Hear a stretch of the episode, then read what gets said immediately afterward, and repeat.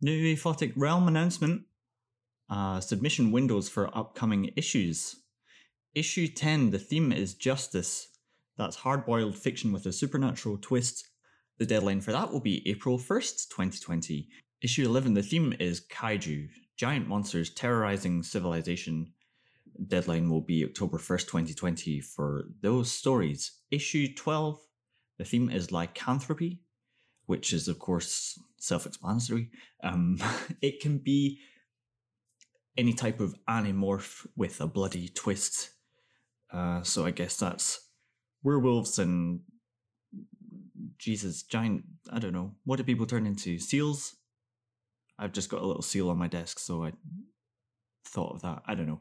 You'll have to be more imaginative than I just was. Uh, but the deadline for lycanthropy, January 1st, 2021. Good luck to everyone submitting.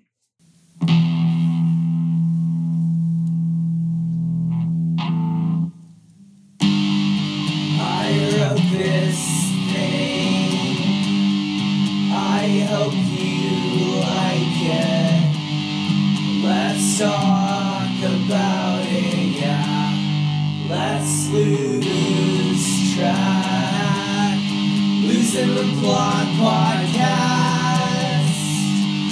Losing the plot podcast. Losing the plot podcast. Talking to Leo X.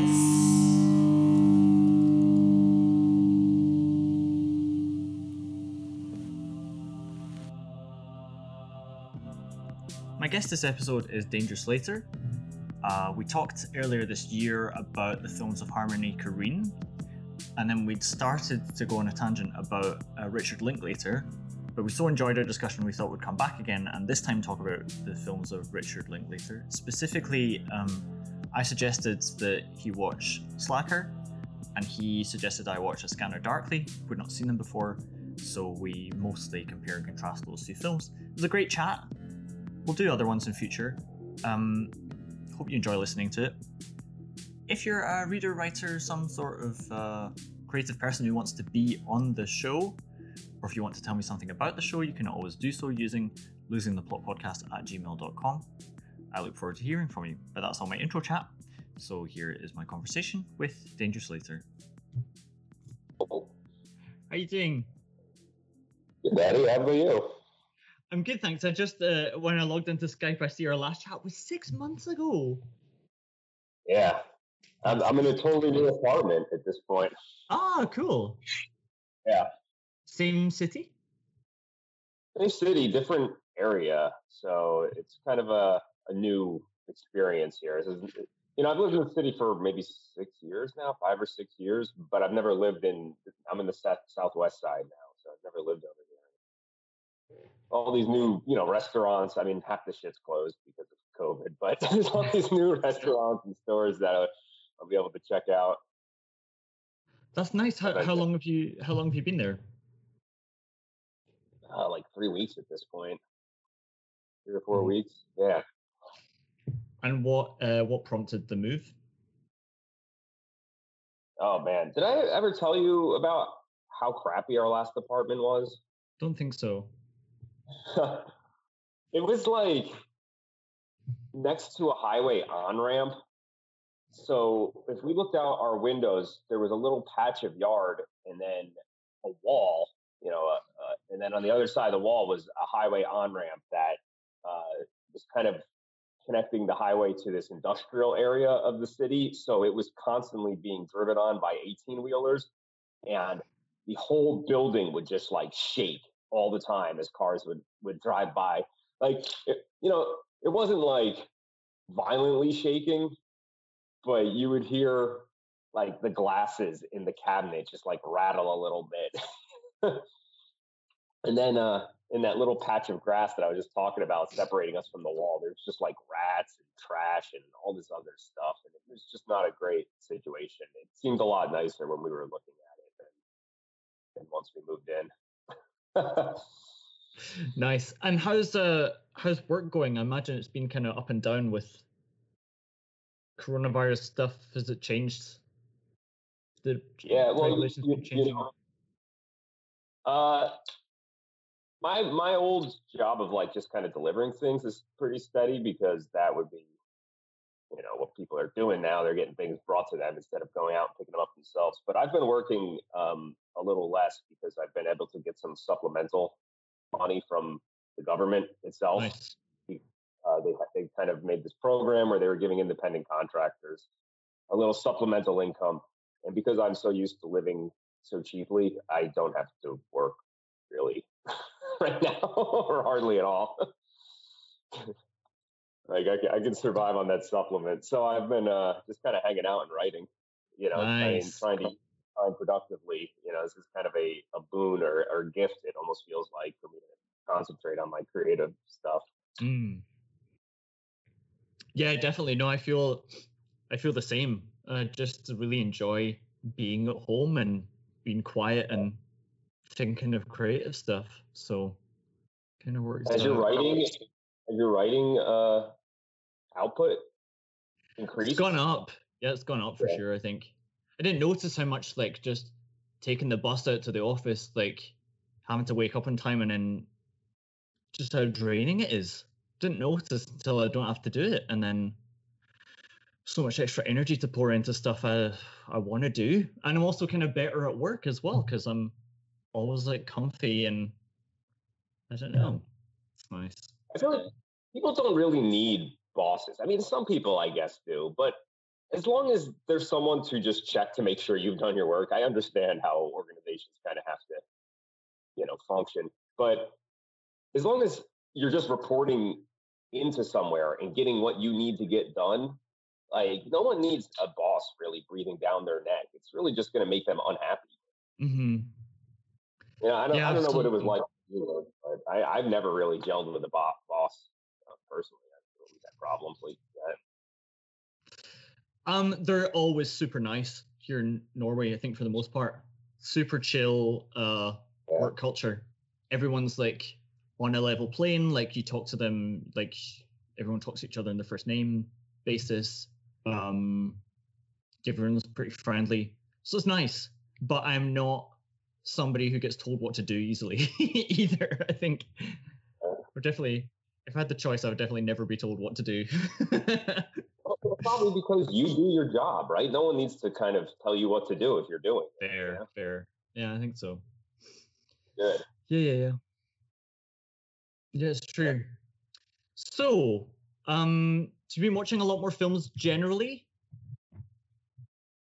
Uh, yeah, I mean, I watch a lot of movies to begin with, but I still kind of uh, keep my schedule, even during all this coronavirus for the past six months. I, I just still keep my schedule pretty similar. So I'll, I'll watch like a movie almost once a day, maybe once every other day. You know, break it up with some TV or something. But I, I save it all for the evening because I don't want to.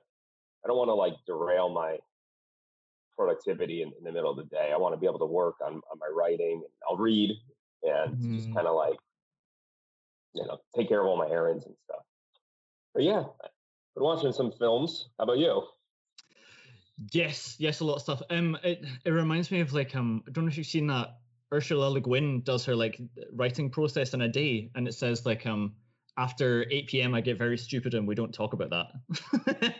so it's like I Yeah. definitely feel like that in the evening, at which time like I would love to do something productive, but I just just can't. You know, it's it- it stops being productive. So I I like I stayed up last night watching a Scanner Darkly to make sure that I was prepared for a chat. Um, so yeah, like one every evening I'll watch something.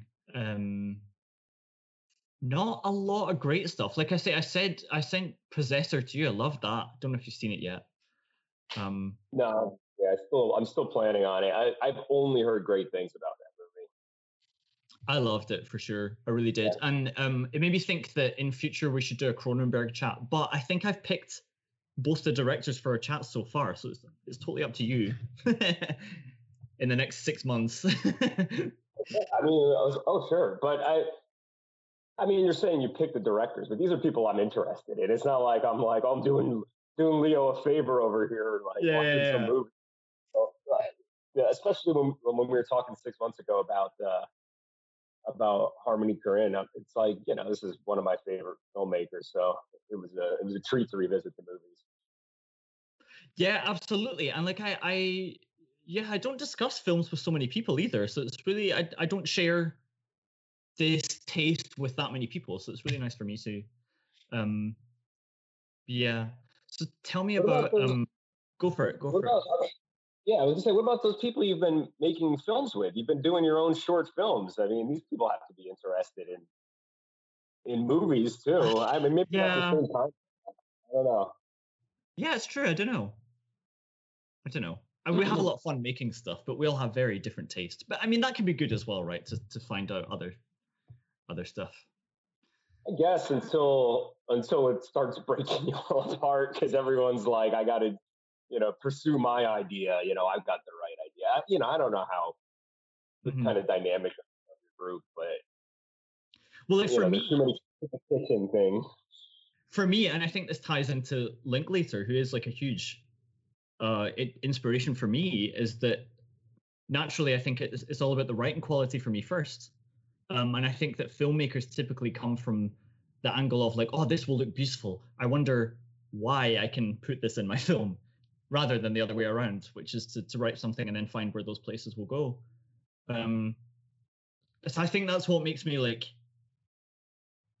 that that defines my taste uh, when it comes to making films is like as long as the story is strong i barely care about the quality of the image actually um like the le- the less people are acting the better uh i think Ah, and this Yeah. goes against the kind of people who come to my club who are like one woman is like a professionally trained theater person and she was talking about like how to develop characters and to wear specific clothing to keep your like to separate yourself from them um whereas i want like as little separation as possible um i want it just to look like reality yeah. almost i don't know Is that kind of like why you connected with Slacker? Yes mean- yes definitely yeah yeah yeah and I, I wanted to talk to you about that like d- did you watch it Uh, yeah, I watched it last night. okay cool. It was my first time watching it too, so this was a uh, a new experience here. Yeah. What did you think of it?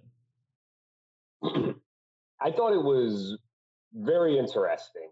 Like, and it's there's a kind of amateur quality definitely to the film. Um, but I think as an idea and have and watching it kind of realize and blossom, it's just kind of.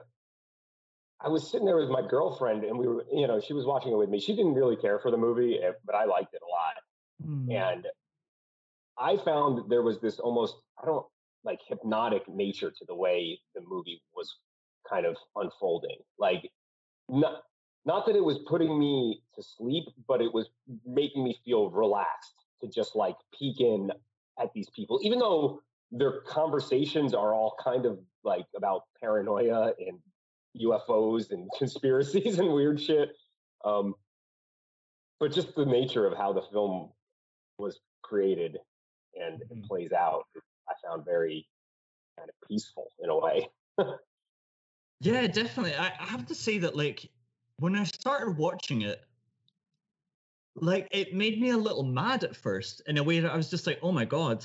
First of all, I was like, who cares? Because, like, Yeah. it's the, the director himself for like nine minutes talking about like his dreams and his like all of his ideas rambling onto this taxi driver. I was like, oh my God, who cares? And also, like, like this is so trivial.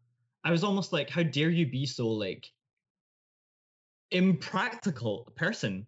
And then like the structure itself is so like impractical and it's so like not what is done.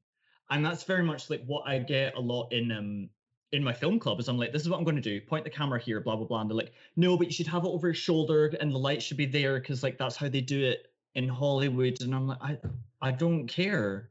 Like I just want it done. Like give it a shot. Maybe we're onto something here. Maybe not. Try it out. You know, which I think is very much how we write as well, right? Uh, yeah, yeah. In general, uh, it's kind of like a seat of your pants kind of thing, you know. And uh, what do they say? Necessity is the mother of invention. So you one, you got to yeah. stick yourself. You got to stick yourself in the situation to be like, how do I get out of it? how do Yeah. I figure this out? How do I Yeah. now I don't have time to not uh, to think about it any longer.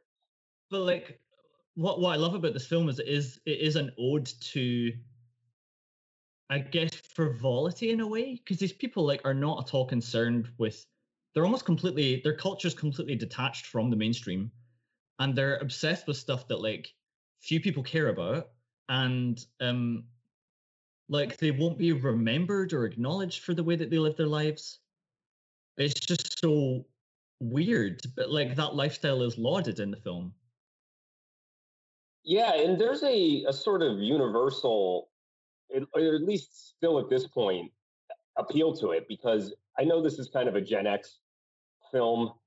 Um, so slightly before my time, I'm kind of like on that cusp age between the two generations. Um, but you know, Austin in 1990 could basically be Port- Portland in 2020. Like it is very much.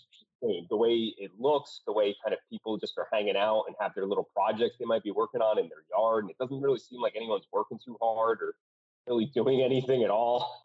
you know, it's just very, uh, it's very much still where I think we are as as a culture, or at least uh, like that 20 something age hmm you know, basically everyone in this movie is under 30, I- I would say. It's basically, uh, they're all between graduating college, I'd say, and doing literally anything else with their lives.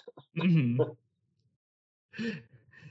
yeah yeah that's true um because that was going to be my question to you whether or not you knew people like this because i very much like never hung out in circles with people like this at all which i think is why i find it fascinating as well No, that's almost everyone I know is like this. I live in a in a basically a bohemian city uh, with a bunch of and all my friends are other artists and writers and stuff. So I, it's very much a lot of when we get when I get together with my friends, we have conversations sort of like how we have now, where where we just kind of we'll end up dissecting something or, or it- within the pop culture, or you know talking about what we're working on ourselves, um, which you know art in a lot of ways kind of seems like a frivolous answer to that what should i do with my life? question even though the if you think about it a little deeper it's not at all because it's that it's that kind of that connective tissue between the emotional you know uh ness of, of of generations and all that but as an artist yourself you're like i, I mean at least me uh, half the time i'm just like what the fuck am i doing like what is the point of this I'm writing my story going, what is, who is this helping? You know, like, who is this for? Um, and I'm wondering if that ever goes away, even when you kind of start affecting or reaching larger and larger audiences. I'm, I'm wondering if there's mm. still that kind of question of, of what am I doing here? I th- I think there must be, and I think that like your fiction even contains that message because I think about some of your stories, like they take on, like they take on death, they take on like existential questions, and like are placed in, in like the grandest timeline of things, which no matter how big your achievements are, is nothing essentially, you know. Um, because I kind of feel that like, and one thing I think I've like, well, this is what I've learned I guess in recent years, I also definitely see this reflected in Linklater's films. Is that like, yes, okay, I've never hung out with people like the people in Slacker or in like any of his films because this is like a his genre of person, but they all deal with the same like human stuff that we all have to deal with, like divorce and grieving and you know all the stuff that just a human goes through, and those things are like so much more impactful than than the things that make us different, you know. Yeah, no, I I can totally see that. It, he's got such a weird career too because you can see how this movie is kind of a mission statement for him, and it kind of bleeds into at least everything I've seen from him in certain ways. There's there's and he's kind of taken a weird approach in doing commercial films and big studio movies along with these little strange indie movies that are that are kind of these I don't want to say plotless, but they just kind of roll along and they're more about the philosophy of the thing hmm than an actual story with a narrative arc. Yeah. I, I think he def- he also represents like when he is doing his own thing and not these commercial things, like a total triumph of a self-developed style. Because like there's so many things he does that should not be done if you if you're taking it from a very systematic approach, which I don't think is how you really make anything of value. You basically have to go off first principles of like what do I want to see or how do I think this should unfold with no um I mean I've seen you post about this before, how you know every time you start a new story, you're like, what the hell am I doing? it's it's like ground zero again. Um Yeah. You know, I read a book recently by Robert Rodriguez. You- Are you familiar with Robert? Okay. I read that I read that recently as well, yeah. Same one. yeah, the, uh, the Rebel Without a Crew. Yeah. Like, and it's very much kind of what you're saying, where he's just like, I don't know what I'm doing. I'm just going to get a camera. I know I love movies, and I know I'm going to figure this out, Yeah. and I'm going to point it at the thing, and I'm going to like get to the place, and I'm going to make it work. And hmm you know, there's, I found that book to be super inspiring. He's not very, he talks a lot about the technical aspects of making a movie, which is all completely outdated at this point. It was like in the early 90s when he was talking about Home what camera he videotapes and stuff. Yeah. and how he procured it and how he edited it. It's all irrelevant at that at this point. But the kind of exuberance you have to approach creating art Mhm. and the, the malleability you have to have in your mind to be able to adapt to things or think on the fly and I, I don't know just like something to be said for having your vision putting your head down and just plowing straight forward and that's kind of what rodriguez was talking about in that book he's like i'm going to make this movie and i'm going to do it my way and i'm going to get it produced and I'm gonna and everyone's gonna see it. And it he just did. Like, Mm. you know, just by take not taking no for an answer, by working super hard and by having an actual vision that he wanted to express. Yeah. Yeah, I, and I think that like art and films, when you take that approach, it's so the opposite of what everyone tells you to do. I, I gave a presentation to my club on that book that I never ended up putting on the YouTube channel because I stole so much from the book that I thought I can't really just post this online. But um, yeah, essentially that message. I mean, like so many people are going, no, you can't do that. You can't do it that way. You'll never get it done for that money. And finally, he gets it done for that money, and they're like, how, everyone's, how did you do that? Like people have been in the industry for so long are asking him how how he did things because he refused to do it their way, um, because he approached it as if it had never been done before.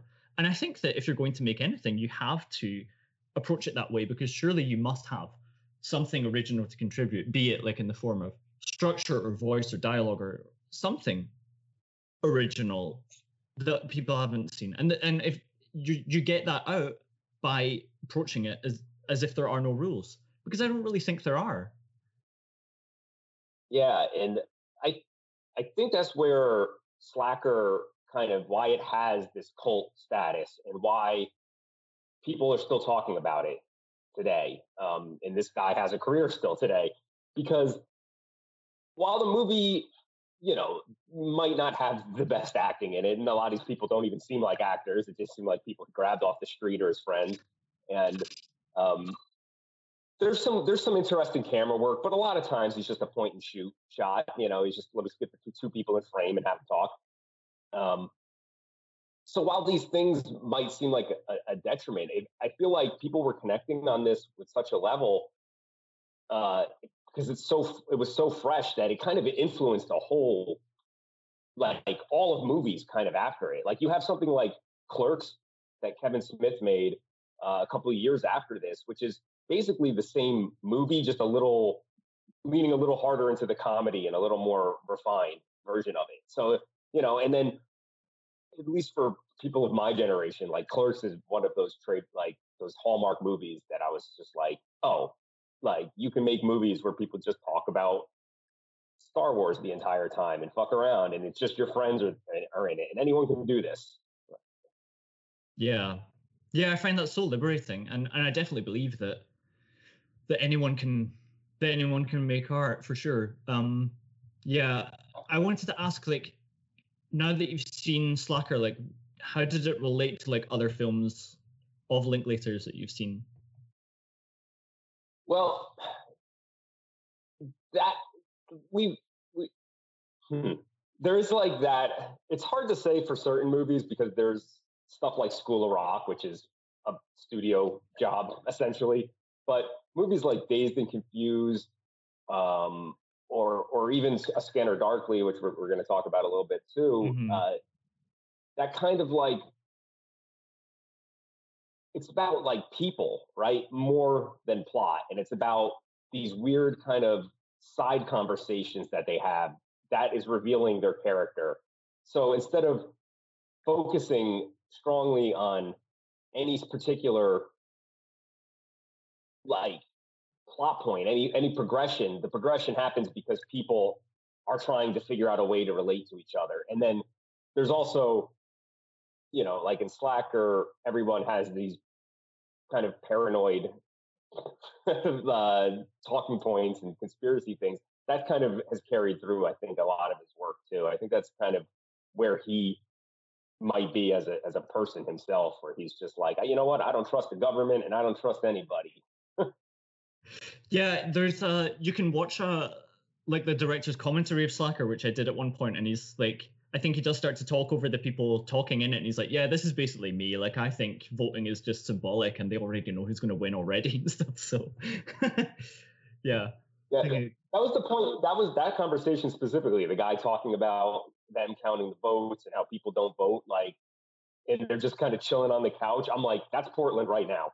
Like with our with the, the American presidential election just happened. yeah, Just to put this in context, last week, and there's all these disputes of who won and, and whatever, and protests everywhere. And it's basically that is kind of the sentiment floating around where people are like, what is voting and how is it even matter? You know, there's always this if, if, if there's going to be all this contest and all this contesting going on um, with the election, when it seems clear to certain people who the winner is, like, what is the point of even participating in this system? And I think that's where people were before and where they're going to end up again after this election.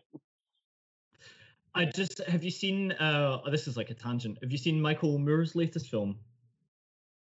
The one about Mm. Trump. No, oh, no, which was that?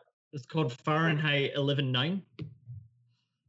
Oh, yeah, I I did. I actually went to the theater and saw that. I think that was last year. It. Okay, yeah. Was Yeah. it last year? Okay, yeah.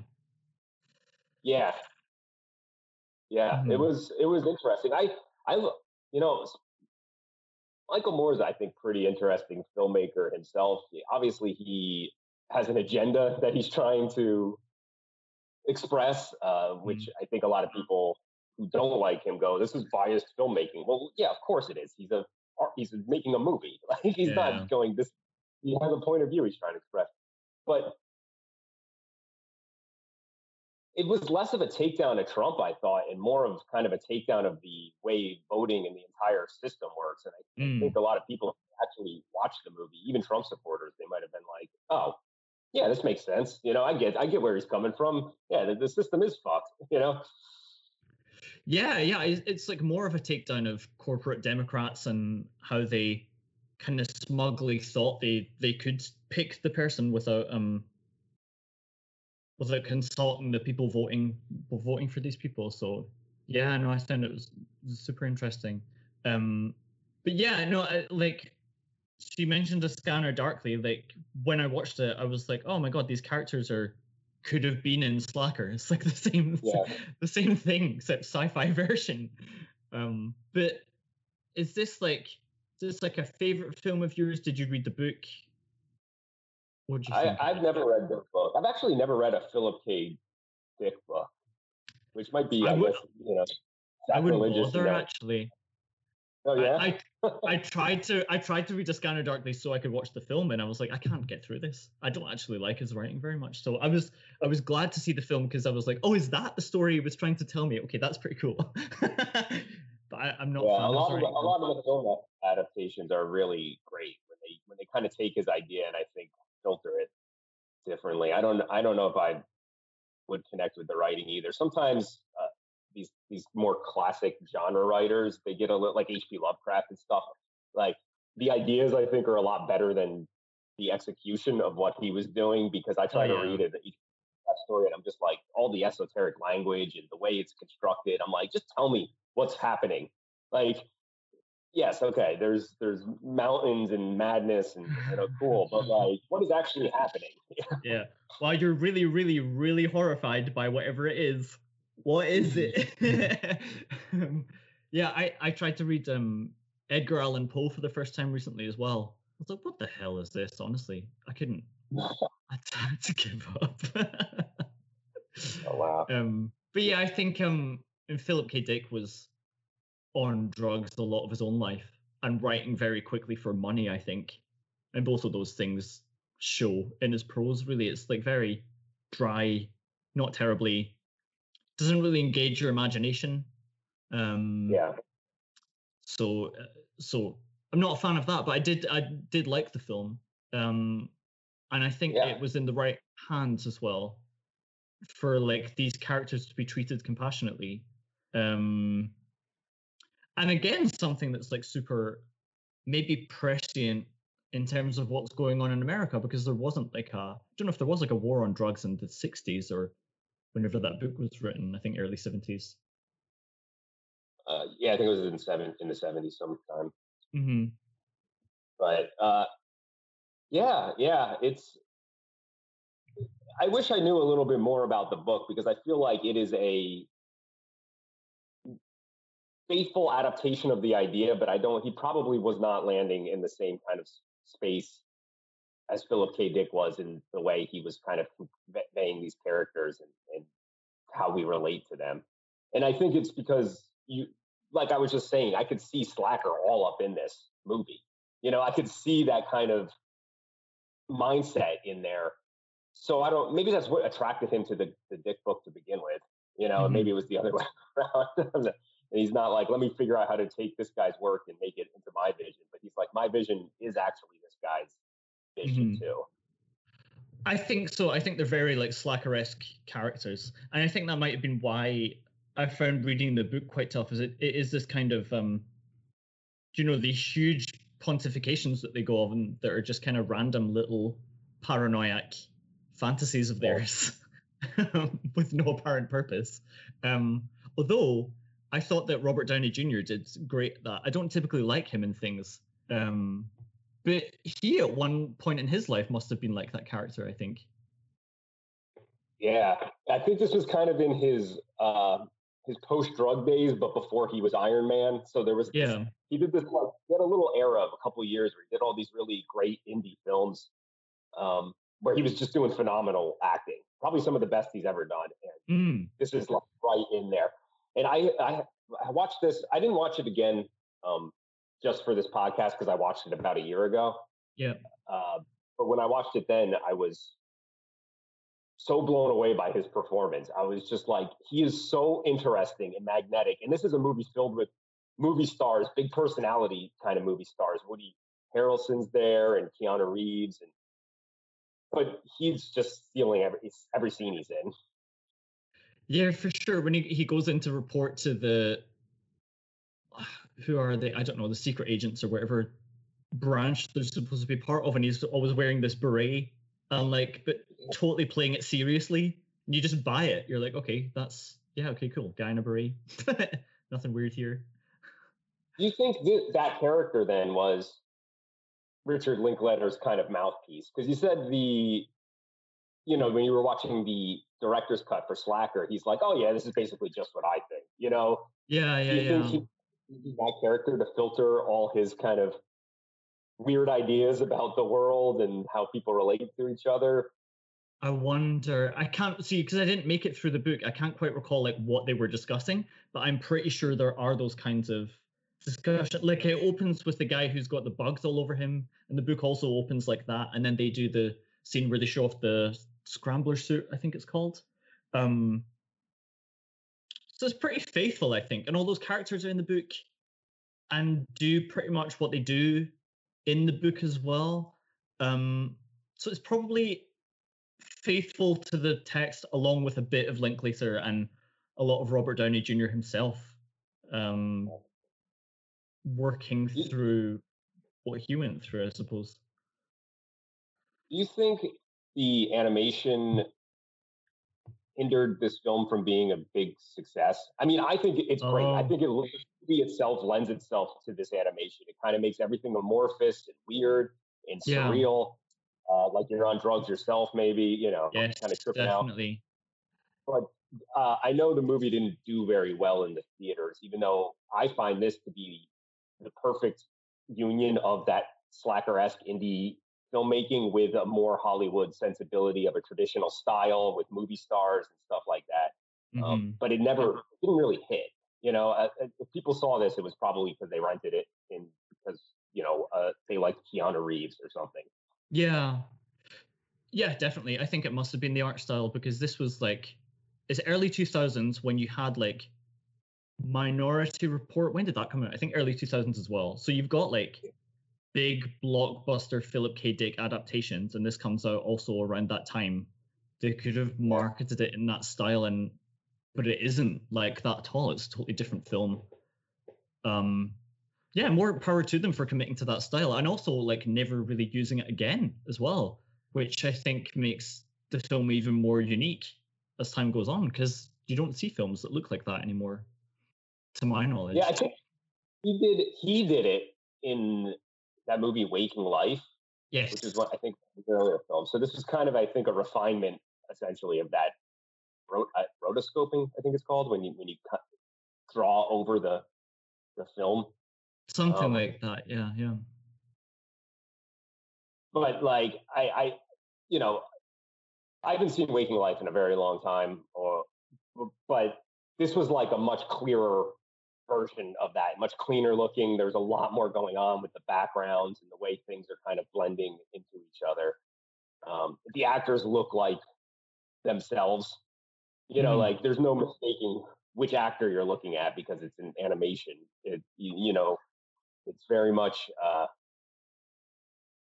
yeah, it's like it's. I don't want to say it's photoreal because it's not, but because it, it's got that impressionistic quality to it. It's just, I, yeah, surreal. I guess it's the only way to describe it. It's just like everything you know, twisted in a in a bit of a funhouse way. hmm You know, and it, it really matches the mindset of the characters on this drug. What was it called? Substance B or something? Yeah. like?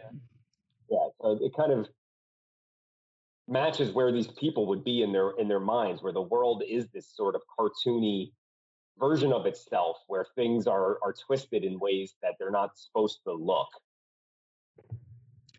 Yeah, definitely. And also I think um yeah, because of the way it's drawn, it does kind of feel kind of switches between 2D and 3D and the perspective is always just a little off. So sometimes the rooms kind of get squeezed and pulled back a little bit, which I think it must be like if you're on drugs, you know, the kind of drugs that they're taking in the film. So it does really work.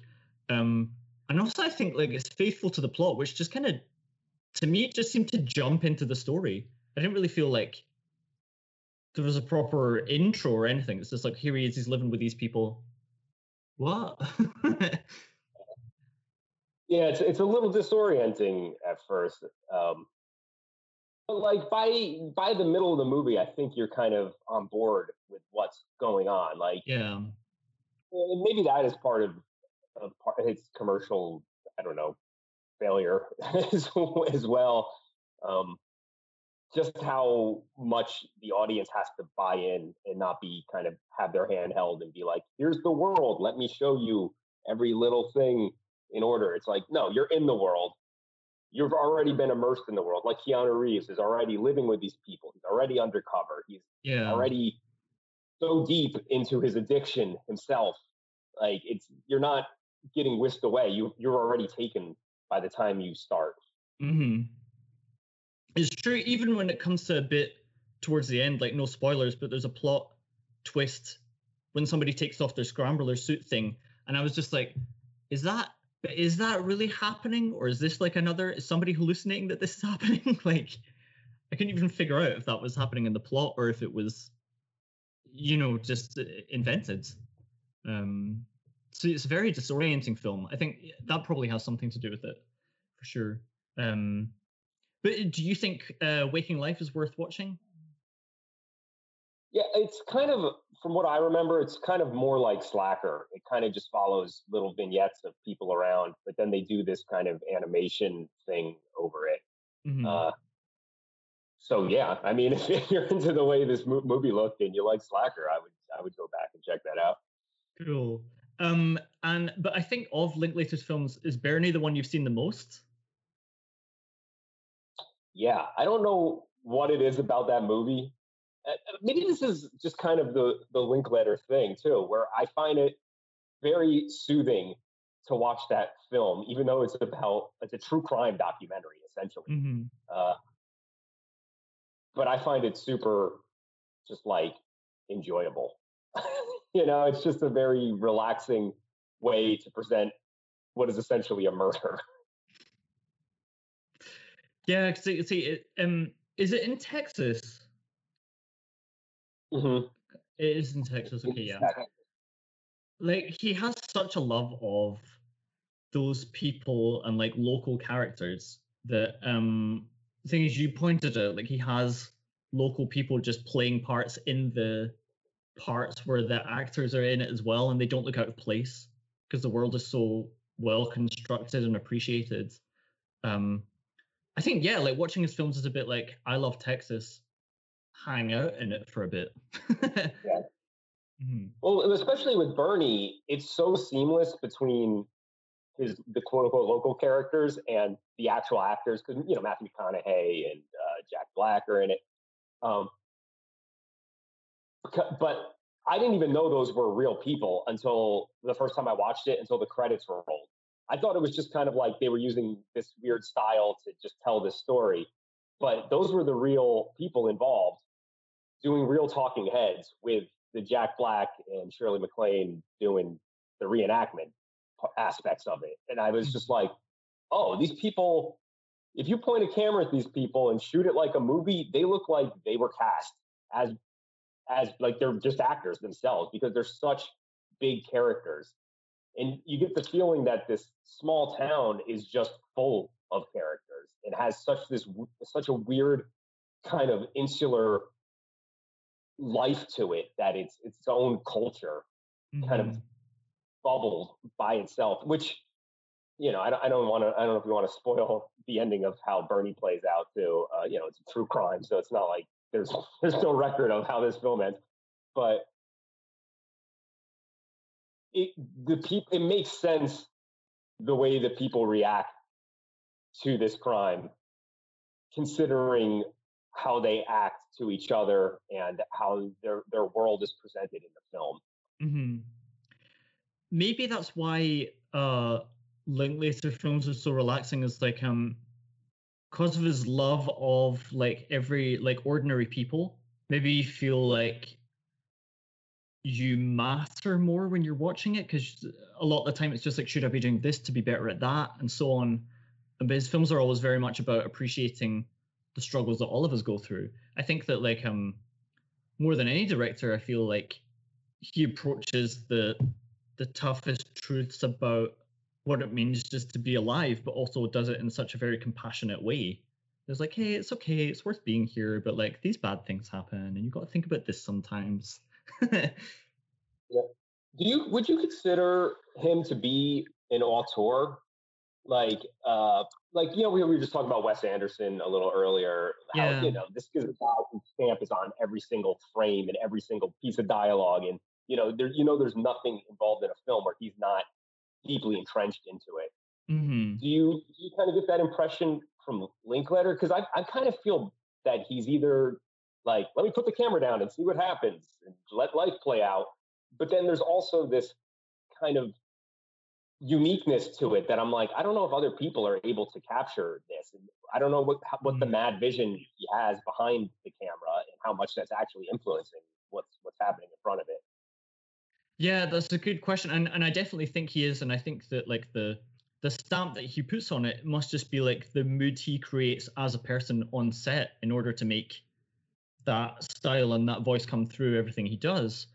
Um, because like the the best example I think of is uh, I don't know if you like Cassavetes, John Cassavetes Uh, films. Yeah, I'm not super familiar with with all Okay. of them. So. No worries, but like um, he like uh, you definitely know you're watching one of his films when you're watching one of his, and apparently when he passed away, he left about 50, four, I think 40 like unproduced screenplays that he'd written in his lifetime that like as far as I know nobody's making into films. But I figured like what's the point? Because without him, you're not going to make a Cassavetes film. And so I think Yeah. the same is the same is true of Linklater is that like if you took his scripts and gave it to somebody else, you're not going to capture that mood. You know, that's um Yeah. that can't that can't be taught and that can't be replicated by somebody else. It's probably a good definition of it, yeah. You kind of got that with um with Kubrick uh, and Spielberg when, they did AI because I, I think Kubrick had passed away before he was able to get deep into the production of the movie. So Spielberg took his script and made it his own, and like you could see their both their thumbprints on it. Like you're like, oh, this is clearly a Kubrick script, and this is clearly a Steven Spielberg directed film, but without them kind of following through, I think, all the way, like from the beginning to the end, it doesn't really have the same kind of impact as Mhm. as it will. Like, you don't watch people don't watch AI and go, oh, this is this is Kubrick's master unproduced masterpiece. They go, oh yeah, that was a movie. Uh, did you see The Shining though? That movie is amazing. yeah, I, I don't know. It's been a long time since I saw that one. I just remember it being really, really long. And be like, oh my god! And then he like he goes underwater at some point. I'm like, right, it's got to end Yeah. now. And then he's just hanging out there for a few hundred years or something. You're like, Jesus Christ, man. Oh, Uh, yeah, it's probably not a good. It's not probably not a good uh, indicator that you're enjoying a film if you're like, yeah, all I remember is it's long. but who are like who are some other auteurs to you? Kubrick, I mean, yeah, we mentioned. just, yeah, and Wes Anderson, we just mentioned. Uh, um, Cronenberg, we- maybe. Yeah, I mean, there's there's almost no mistaking a Cronenberg movie, um, or, or like a, a Coen Brothers. Oh, you know. definitely, definitely, yeah, yeah. Just like any any person who, you know, has a vision, and and you know that there's no mistaking a Coen Brothers movie. You know, like when you watch it, even I don't, there's a TV show for Fargo, um, which has had gone for four seasons, and they're not directly involved with it, but like they're not directly involved in how like they're not directing it themselves. You know, I think they're producers, and obviously it's their idea, but the TV show looks like one of their movies. Whoever is behind that is just like, I'm going to kind of continue exactly what these guys were doing in the same way that they were doing it. So it it, very much is like someone taking someone else's vision instead of taking it instead of focusing on the idea and going, I'm going to do my own thing with it. They're like, I have to be faithful to what these guys see in, in movies and how they like to portray things and how they like to show it.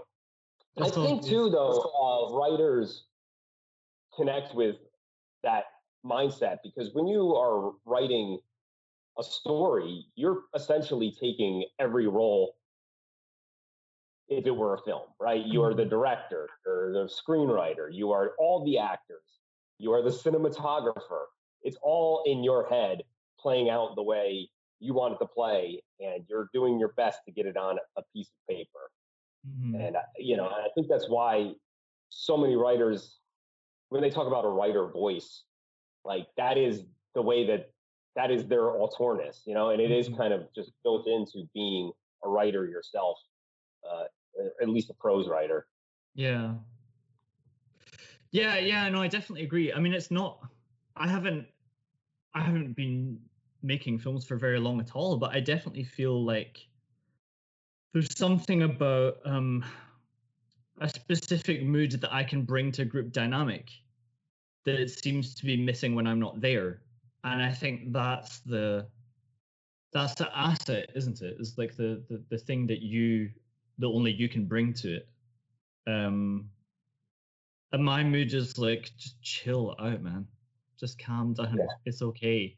Give it a go. See if it works. Because I think that having written for so long, first of all, I'm like, well, I don't I like I have to write without caring if it'll ever transpire into anything because I've written stuff that I thought was very good, and it goes out, and some people agree. Sometimes they don't. Sometimes it gets published. Sometimes it doesn't. Sometimes it gets big publications. Sometimes not. Um, and like at each stage it gets, no matter how far you think it gets, then eventually it stops, and then you just got to make something else, right? I don't, I don't really know how else to describe it. Um, but what you when you think of movies, or when you think about like somebody recording you, you're like, oh my god, a permanent record of this, and I'm like, trust me, it's as if nobody's watching. It's okay, you know. so I, I think to get to that auteur place where you're not really like they work with a lot of these directors work within the studio system. That's how they get financing and stuff. But they but they very much are kind of given this free rein to get their vision out there. And I think you have to start the way Linklater started here, with by making something that breaks the mold in a successful way and has something interesting to say so that the people with the money who may not be as creative can go, oh, the concept works. Like he made this movie for I don't know how much he, he caught Slacker cost. I can't imagine it very much. Probably just whatever he spent on the film, like the actual cost of the I film think it's itself. about seven seven to ten thousand dollars, something like um mariachi, same thing, you know. Yeah. Yeah, so uh, I mean, this. So if they go, he could do this with ten thousand dollars. You know, someone with a little bit more money goes, let's give him a hundred thousand and see what he can do. And he made, I don't know what his next movie was, Dazed and Confused, which is which is was, yeah. yeah a little a, along the same lines, a kind of hangout movie where people are just kind of espousing philosophy, a day in the life uh, of of whatever these characters are. And then that movie is super successful. And then they go, oh, let's give him I don't know, five million dollars. Let's give him Yeah. ten, ten million dollars. Let's see what he can keep doing. And I think for all of these directors that we're that you could you could say that they have are able to put their stamp on a movie and make it uniquely theirs. I think they all have that in common where they came up that way. They took the steps up the ladder instead of going to film school and then getting hired by Universal to direct Ant Man or something. Like they took these small steps and had to prove themselves over and over and over again to the point where, you know, when Wes Anderson goes, give me $50 million and I'm going to make a, a black and white movie starring Willem Dafoe and Bill Murray, you know, and or something. And, people are just like, yeah, sure. You know, it'll, it'll, be, it'll make money. You're great. yeah yeah it's um yeah it can't be taught right i mean you think about what i don't know you think about what linklater brings to slacker and it's like it's all the people that he knows all the connections he's made um it's what he sees in these people because like i say i don't think i would have given them the time of day if they weren't put on the screen like for a set amount of time and i was going to sit and watch them if the guy that came up to me and started talking like that, I'd be like, "Sorry, no spare change, yeah. like run away." so Yeah, that dude Yeah, in Slacker who don't follows the dude out of the coffee shop and he's just like rambling at him for 10 minutes or so about, um, what was he talking about? UFOs or something? Or, or no, the Kennedy, I don't know what the hell he was talking about, but it was, Some I'm like, that guy crap, is so patient telling this man not to fuck off right now. So I remembered what Linklater said about that scene in the director's. It, it was something like the guy who's listening to him asked, like, "Should I be judging this guy?" And Linklater was like, "No, it's for the it's for the viewer to judge him. Like, you just act as if this is fine." I thought that was really interesting because um, I had wondered that watching that. Like, what are we supposed to think of this guy? Are supposed to think about this being presented to us? And I think it's like um, well, as Linklater said later, is like there's something um admirable about the way these people lived their lives. Clearly, he sees that because he's dedicated his whole career to to giving them a voice. Uh, it's pretty interesting how he was told that guy to basically not react to him because yeah, because the way the movie's set up with the vignettes, like that guy would have been the main character of the vignette before, and then he just becomes a side character in the next one, you know, or Mhm. vice versa.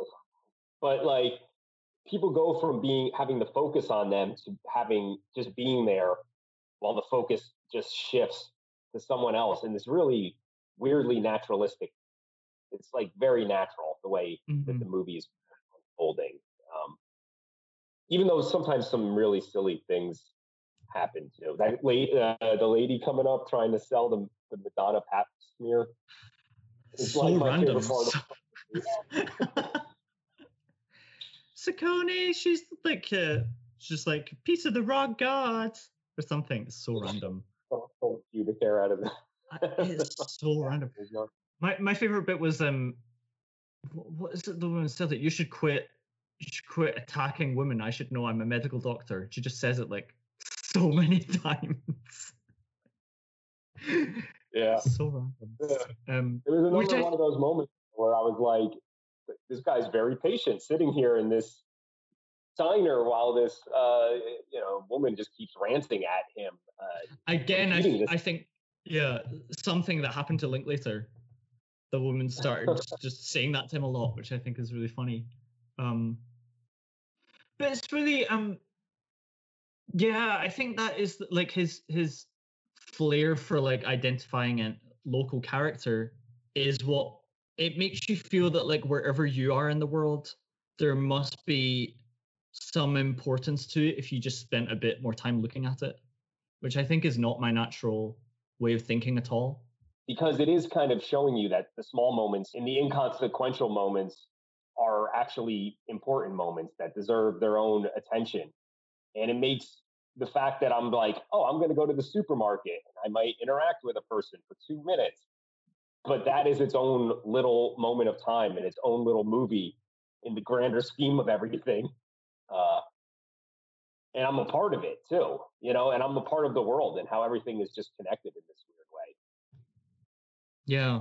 Yeah, it's a really lovely way of seeing things. I think that is hmm. like if you I know boyhood is like quite a commitment, but I think that like if you do end up giving it a chance, you would like it for that reason because it's very much like an ordinary teens experience and giving that value and not noticing the flow of time. And yet you know nothing's changing and everything's changing at the same time. It captures that really well. And again just making it seem like whoever you are that's important It's beautiful. it's kind of beautiful in a way. it really is and i love um i love the the the before trilogy as well because i feel like um i've never seen i mean you know what it's like when you're like early in a relationship and you're having huge conversations with somebody that maybe you've never had with anybody else i've never seen that private intimate experience that we must all lots of us share put on a screen so well um and like i love that. That's just like my favorite time in life. And it's two random people who happen to connect and have this huge connection just because they spend enough time talking to one another. Um and later it gets kind of dark in that it it points out i guess there like there isn't one person for everyone right? And i think that's very much explored in these films. But i also find it beautiful that two people who spend enough time together can can make a beautiful unique connection it just makes the world seem like a much nicer place if that's possible you know Yeah. Well, it's Yeah. like it's that it's that it's somehow saying we're all unique and yet we're all the same at the same time, which is like a really weird sentiment to try and express. hmm You know, and, and in a lot of ways, I think that's might be his his kind of Linklater specifically his kind of overall statement as an artist of what he's trying to express to the world is, you know, big and small, we're all kind of following the same path through life, and we're all going to have little moments where beauty or terror or whatever shine through, and we're all going to have to we're all going to have this in common essentially and it's going to be but our situation is very unique to ourselves but it's in common with everybody else's yeah. situation. That you know like everyone's going to fall in love. Maybe not everyone but you know what i'm saying. Like it's a it's a common human experience to, to Yeah. enter a relation feel a connection to another person. But at the same time, the particulars and the minutia of that moment are not going to be similar for any two people.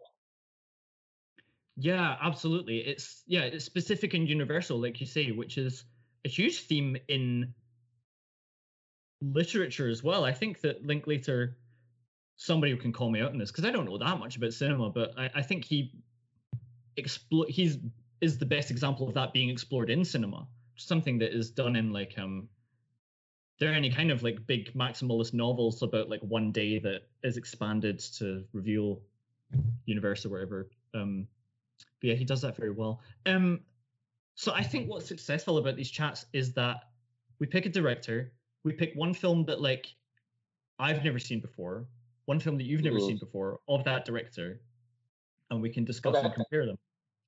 Yeah, yeah, Yeah. dude. uh, Uh, this is I, I love too having this kind of talk because it really helps shine more light on something I'm already interested in. Getting another perspective on it is is really enlightening and interesting. You know. No, I was really, and- I, you know, go for it. I was gonna say, especially when we might connect with different things in the same film. So it is very much a, a kind of handshake of a conversation. Yeah, I totally agree. And um no, it's really I was really looking forward to this, like more than my typical podcast episodes as well, because we had such a lovely chat last time and it's like sharing passion about something uh Yeah. pretty unique. So no, I loved it. Um I we'll we'll keep in touch and do another one, but uh you have a lot of stuff that you've been working on at the moment. For you've been spending all weekend talking to people, it sounds like. Yeah, I, I've been doing podcasts all weekend.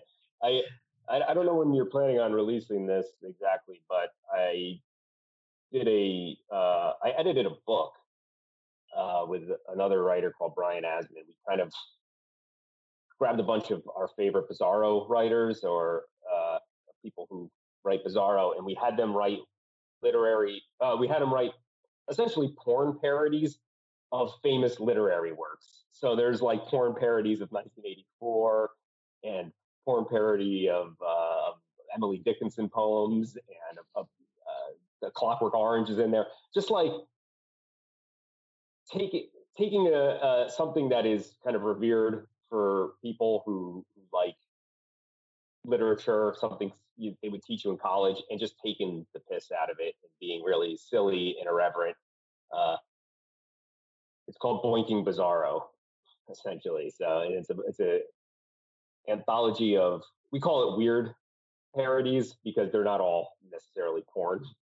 Uh, but that was kind of our jumping off point with the idea, and it's ridiculous. And I've been trying to to get people to you know raise the raise the word and get people to hop on board, pre-order a copy because it comes out December first. December 1st, okay. I think this will be out after that, but I will still make sure all the links are in and everything. Yeah, no, Um, no, that's fine. Yeah, The book will still be around. It doesn't disappear. yeah, oh no. Um, and also, I, I saw you've got more unnerving articles in the latest issue. yeah, those have been fun. It's it's. I feel a lot of people have been leaning into the fact that I like movies by, like us having this chat, and Eddie, uh, Eddie Generous, who runs Unnerving, has given me the opportunity to write these comedy articles for his magazine, where I essentially it's a the article is a conversation between me and a famous director, where I start pitching them a movie, and it's usually some ridiculous version of something they've already made. So, like uh, the example I was using uh, the other day was there's an uh, in a, a column where I'm talking to Ari Aster, who made Hereditary and Midsommar, and so I pitched to him uh, a version of Midsommar, but with the Griswolds from those National Lampoon Vacation movies. So, so it's uh, it's National Lampoon Scandinavian Vacation. So I take Clark Griswold and his family and stick them in the the midsummer village and kind of see how they essentially get killed. Because that's movie plays out. Yeah. So it's just a lot of shit like that. It's called Dangerous Fa- Failed Film Pitches, and it's just me pitching ridiculous ideas to famous directors. It's all made up, obviously. And how about your own writing? Yeah, well, you know, I haven't I haven't had a an actual book release since last summer uh, with Impossible James, but I do have some things coming out in 2021. I sold a novella. Um, it's a little early to announce specifically what's going on there, but uh, that should be out in 2021. Possibly a second book too. And I, you know, obviously I, I we started our chat by I'm just been writing, spending my days at, at home writing, so I should have a nice. Uh, backlog of stuff for the, for the future by the time I have to go back to work. Mm-hmm.